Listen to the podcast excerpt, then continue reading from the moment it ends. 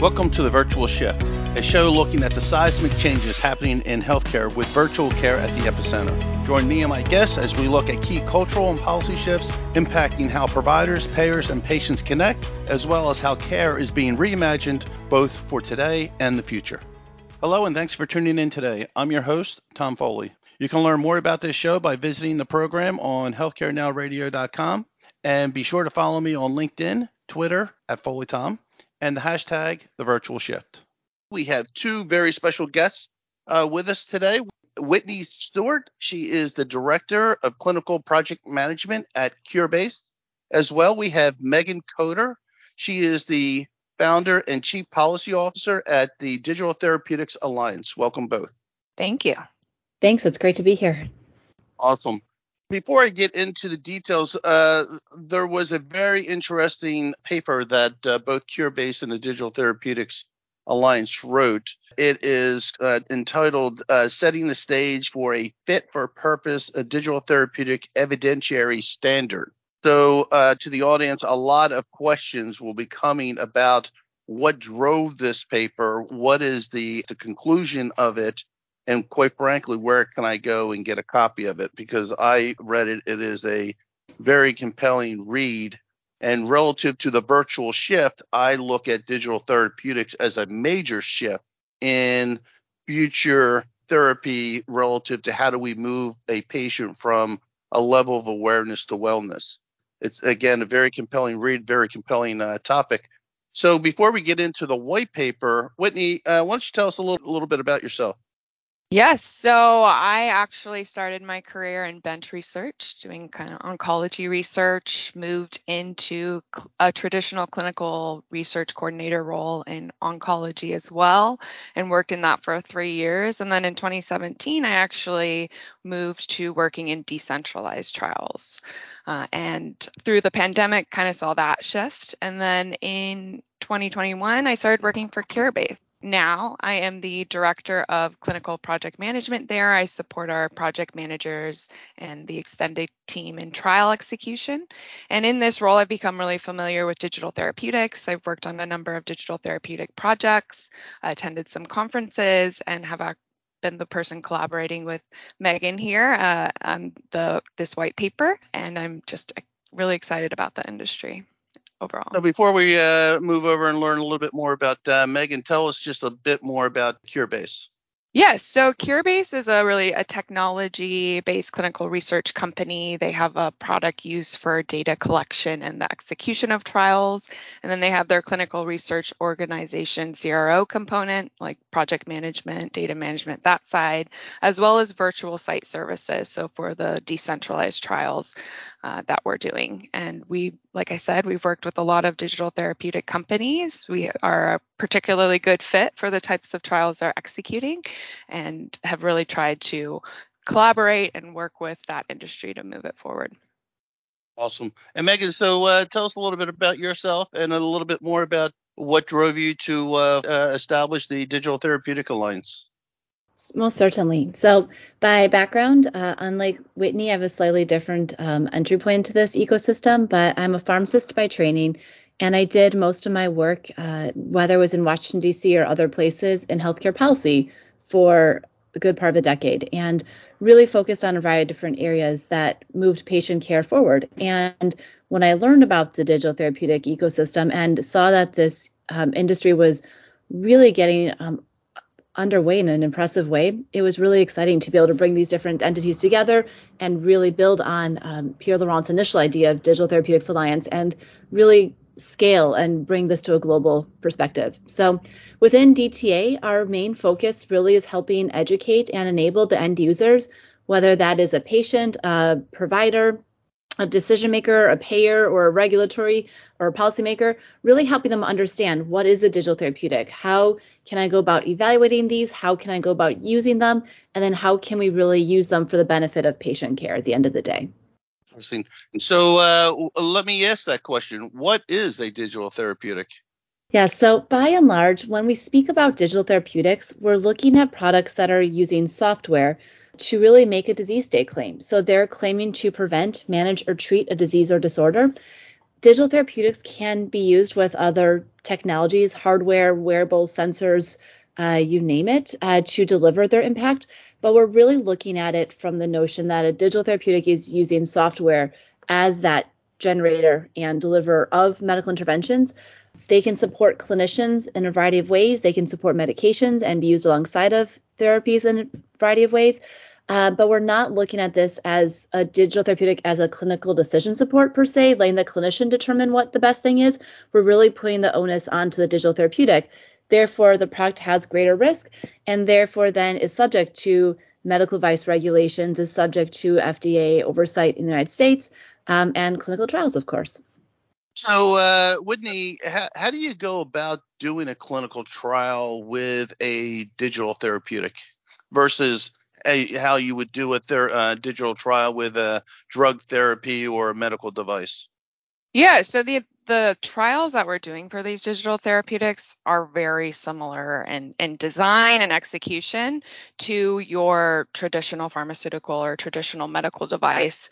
I think there are some major differences such as you know you're delivering it through a phone or something right so that actually kind of simplifies the trial in a way but the actual trials themselves are very similar. It's more like the ecosystem of like what trials do they need, what evidence do they need to collect, when in their product development do they collect them. That's that's a little bit different, and that's why we kind of came together and outlined really the whole pathway to getting enough evidence for your product, not just like the design of the trials themselves. Interesting. And I know digital therapeutics can be very powerful. We had a guest on that uh, their digital therapeutic made the claim that it actually could put diabetes in remission. So that's a very powerful claim because most people think that when you have diabetes, you're you're ultimately it's a thing that needs to be managed, not cured. Uh, and so there's a big, big difference in, you know, just because you have diabetes and I have a long history, my audience knows about diabetes uh, with my father uh, just because you have it doesn't mean you have to die with it. And so uh, digital therapeutics can be very powerful once you have that clinical validation. So, Megan, I uh, I come at this from a remote patient monitoring perspective, right? Okay. Our our patient our patients that we work with are uh, have chronic conditions they have a, a medical device that's measuring their their physiological measures, right? What's your blood pressure? What's your uh, glucose level? What's your you know, oxidation level, right? It's very specific. It's pointed. Now, uh, digital therapeutics with uh, being software oriented, I am trying to encourage this patient to uh, towards a cure relative to, uh, as I was just saying, with diabetes hopefully it's t- towards a cure. It could be, as you as you noted earlier, I think a digital therapeutic could be a balance between establishing that cure as if you were taking a, a classic or traditional uh, medical therapy and working with a software program to may, either manage it or cure it. Do I have it right in the context of where digital therapeutic is positioned relative to the overall ecosystem and what it can do? So, digital therapeutics can be used, as you're pointing out, in a variety of ways. Uh, they could be used as a standalone product, where that is the sole therapy that a patient is on for their condition. They can also be used alongside of uh, a medication. Um, sometimes they can actually be a combination medication product, where the medication and the DTX are paired together. Uh, but in that scenario, it would be the DTX providing its own intervention, the medication providing its own intervention, and then there's a an even enhanced um, intervention being delivered by that combination product. And then in other cases, we're starting to see this idea around what should be started first for a patient. And I think we're going to increasingly get into these discussions, and clinical evidence will have a really critical role in this decision. But do I start a patient on a medication first? Do I start them on a digital therapeutic first? Do we start them together? Uh, what should be the cadence of that? So there are a lot of ways, and that these products could be used and will be used.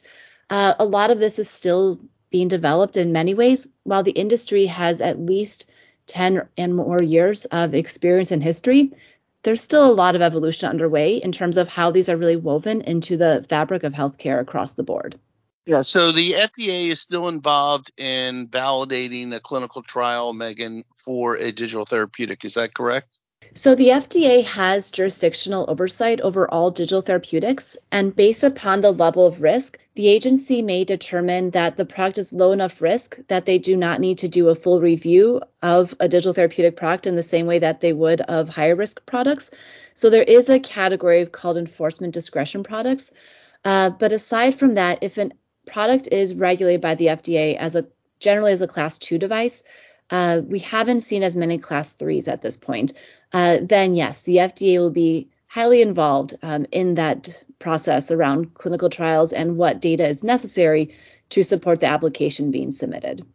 So, uh, Whitney, when you're setting up a clinical trial, and again, uh, much like you would for a medical device or a, a pharmaceutical uh, therapy, there's some prior testing that might have occurred.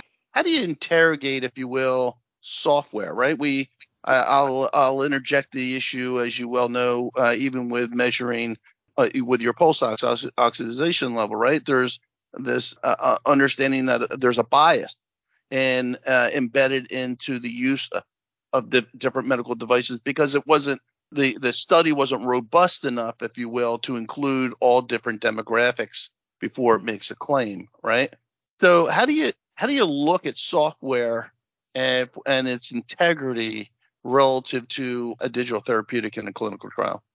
Yeah, so usually these trials aren't actually investigating the software itself. So it's really the outcomes, right? So you're looking at, they're making the claim that this is going to have a, a, clinical outcome on a patient, on a disease, and that's what they're measuring. And so the trials really look like pharmaceutical trials or your your high risk medical device trials where you're doing patient reported outcomes or actual measurements to see the actual effect of this product. And that's an, an interesting thing about the the fact that digital therapeutics are considered a software right and they're treated as a medical device.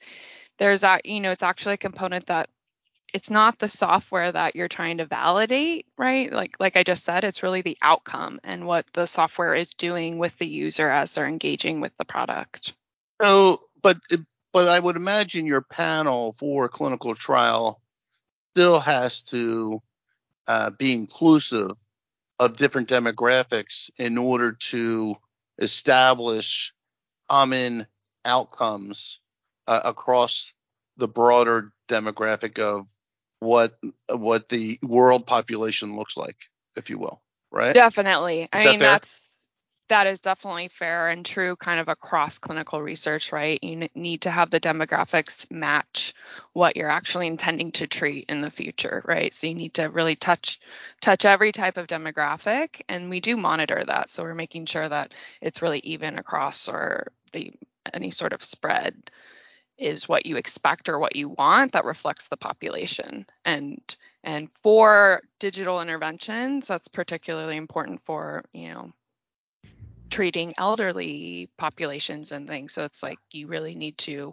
ensure that this product is usable. And that's a lot of research that's done before you even get to clinical evidence generation right? The these companies are doing kind of product testing, product studies to make sure that their product can be used by various demographics and is successful in just use itself, not necessarily intervention evidence that it works. Could actually build on to that.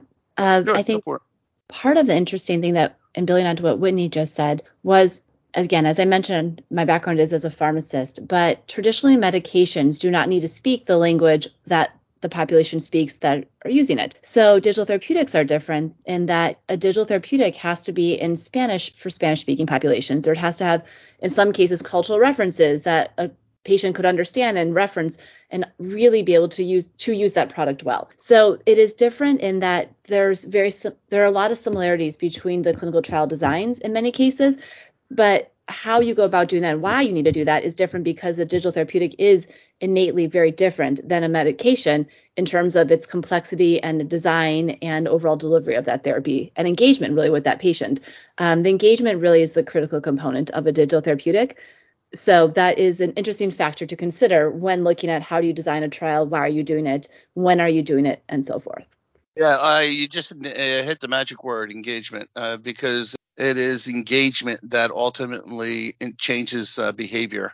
Uh, engagement educates. Engagement and education change behavior, and a combination of all that leads them on that path to uh, to wellness if the the patient engages. And that actually, uh, I didn't ask you to set me up with that that point, but uh, that was actually leading into my uh, last question before we get into the paper itself, and that is, I have a chronic condition. We'll use diabetes. It's ongoing, right? And how does a digital therapeutic create that longevity in I'm coming back every day? There always, I would imagine, there always has to be something fresh and new in a in a platform in a software in order for a patient to yeah. enter that app, if you will, and that or use that digital therapeutic on a daily basis. Thoughts? So, if I could take the first pass at this, uh, think of digital therapeutics as you would any other therapy in some regards, in terms of you're looking to make sure that's a digital therapeutic for the right patient at the right time for the right duration of therapy. For some of these therapies, even if you have a chronic condition, you may not need to be using it the rest of your life in its entirety. If the therapy is effective, maybe it has achieved its work within 90 days or six months or whatever the case is. So there is that notion that digital therapeutic is meant for patients duration of therapy counts and then also the quality of that therapy and the effectiveness and impact. So uh, that is one aspect. And then uh, the other idea that we faced in the past was um, this idea around competing for thumb time around and however you go about it. But uh, if a patient has netflix and facebook which was mo- more popular maybe at the time when this was first discussed um, tiktok or other apps on your phone how do you compete with a digital therapeutic uh, how does a digital therapeutic compete for attention from a patient in order to have that engagement that you just mentioned? So while there's a duration of therapy and uh, a really specific way to use a digital therapeutic, and we want patients to do that, yes, you do have to have it engaging enough and show that it's impactful enough so that a patient will be able to want to keep coming back and using it um, and really have that level of engagement that's necessary to deliver the impact of therapy that is also necessary for the patient too. So I'll pause there. Whitney, I'm sure you have another perspective on that, but at least wanted to debunk one myth, and then I may have added a little bit more confusion in the process of explaining that.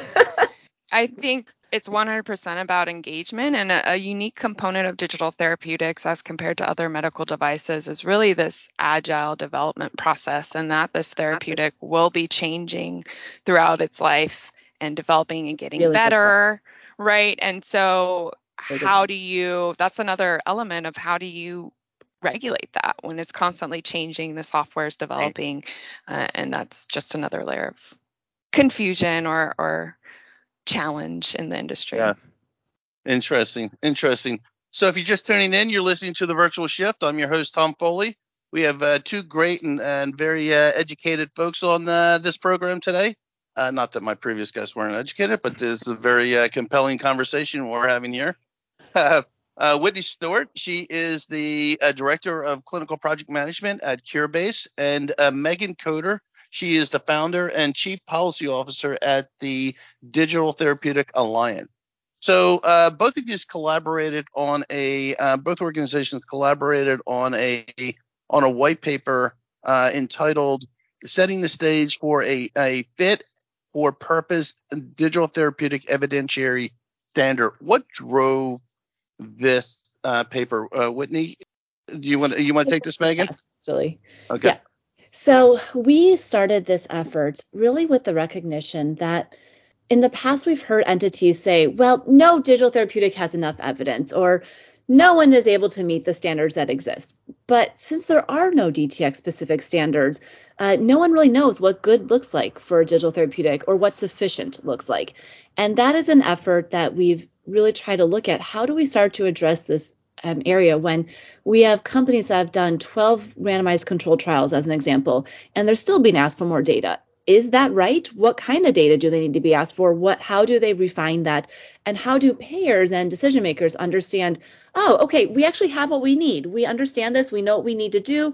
You've presented the data to us, and now we can make our determination, as opposed to the usual conversation, which seems to go more in the line of, oh, you have some good data, but we're gonna probably need some more. And then requirements will come and happen, and it just may not fit the what the digital therapeutic is or needs to be doing or whatever the case is. So we set out to do this paper. And as we were developing this paper, we ended up coming to a slightly different endpoint than we inter- intended. Um, the fit for purpose idea really wasn't embedded in the initial onset, but this evolved and emerged as we really started to understand the unique aspects of digital therapeutics and the unique aspects of payer requirements. And then how can we start to say, well, there are pharmaceutical standards out there, there are traditional medical device standards out there, but let's borrow from aspects of those, but also look then at a digital therapeutic and see what actually is unique to this ecosystem and what needs to be then developed as a fit for purpose which is why we are really thrilled to work with curebase then because they have the real world experience. And whitney i'll let you dive into it from that perspective.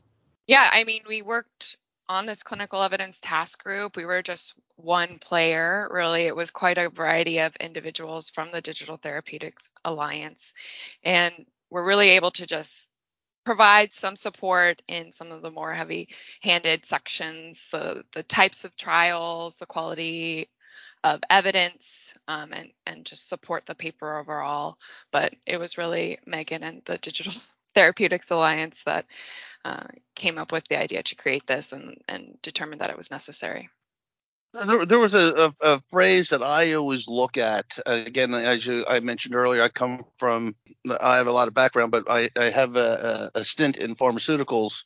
And uh, the mechanism of action mm-hmm. is key, right? And I always used to use that because every uh, medical therapy, uh, medication therapy had a mechanism of action. And I always say, even in content, and when you're going to a website, you have to have a mechanism of action, compel somebody to do something because you were powerful in what you stated, right?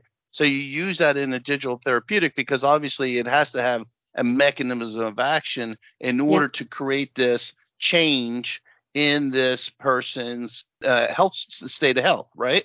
So how did that? That is, uh, I'm I'm very intrigued on how uh, you look at software and create this mechanism of action for a patient to ultimately change behavior. Uh, Whitney? Yes. So the mechanism of action actually, as you mentioned, kind of more reflects a pharmaceutical, right? You're looking at these real heavy handed clinical based mechanisms of action, you know, cognitive behavioral therapy, auditory motor entrainment, kind of these these things that are actually in turn having a clinical effect on the individual. And and so the question is yes, how do you establish that in a software? And that's what these companies are doing right? They're actually taking their software whatever they have created adding this therapeutic component to deliver it through this mechanism of action um, and and that's what you're testing in these studies right? You're you're testing did the mechanism of action work? Did was the outcome as expected? And it's kind of so interesting just because it's outside of the context of the software and how they do it. You're, they're just establishing it and then proving that it has worked in a way. Well how does the provider uh, look at so I, I, I have this uh, you know, this is a, an old industry, right? So you have pharmaceutical reps doing uh, details uh, with a with a with a provider on, you know, why they should prescribe their drug, right? so how do you how do you start to uh, get providers uh, to think differently about maybe it's a digital therapeutic that should be prescribed uh, versus a drug and and ultimately uh, get to the same endpoint or maybe assistance in getting to the same endpoint. Me- Megan, do you want to take that? So, by and large, as we're looking at digital therapeutic products, um, uh, it's important, first of all, to just educate providers and clinicians of all sorts on what even is a digital therapeutic? So even before we get product specific, some of the work that DTA that we're undertaking is looking at how do we work with some medical societies or other groups who can help educate their members, whether it's nurse practitioners or pharmacists or physicians or whatever the case is, psychiatrists, psychologists, everyone, um, about what even is this. So that is just a first step around this is a new modality and how should they approach it? How sh- what evidence should they look for? How do they evaluate it and recommend it to patients eventually? Um, more specifically, then you're looking at this from a decision maker evaluation. Um, DTA last year put out a value assessment guide for digital therapeutics, really with this understanding around if you're new to this industry, how do you even approach the questions that we've started talking about today, just the baseline ideas of where they fit into therapy and integration into workflows and so forth. They're eventually being added, though, um, increasingly into different formularies. So, policymakers or decision makers at health systems or other areas are starting to say, okay, well, we've evaluated these products. We're looking at the evidence. We're looking at the outcomes. We're looking at the benefit they'll provide to us.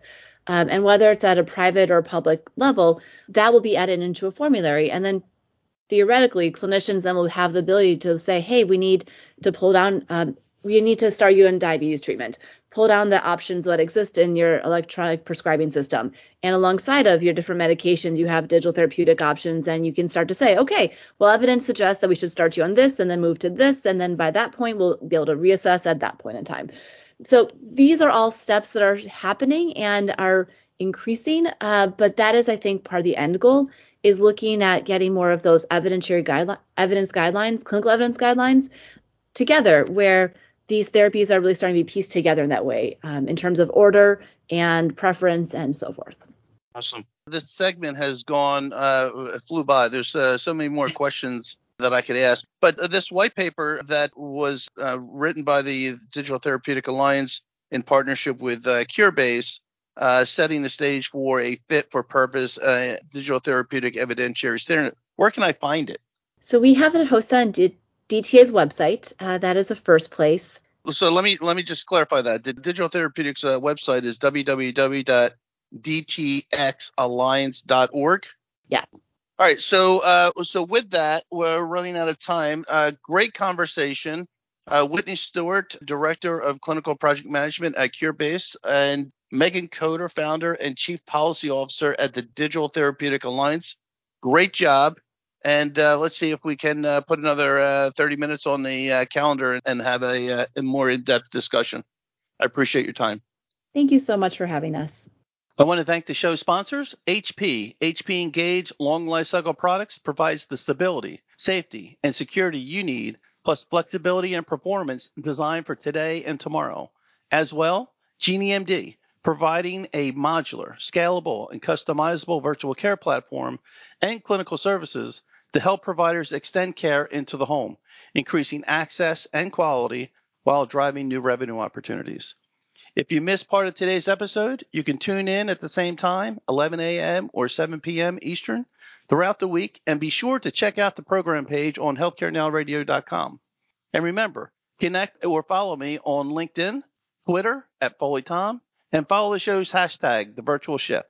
I'm Tom Foley. Until the next shift.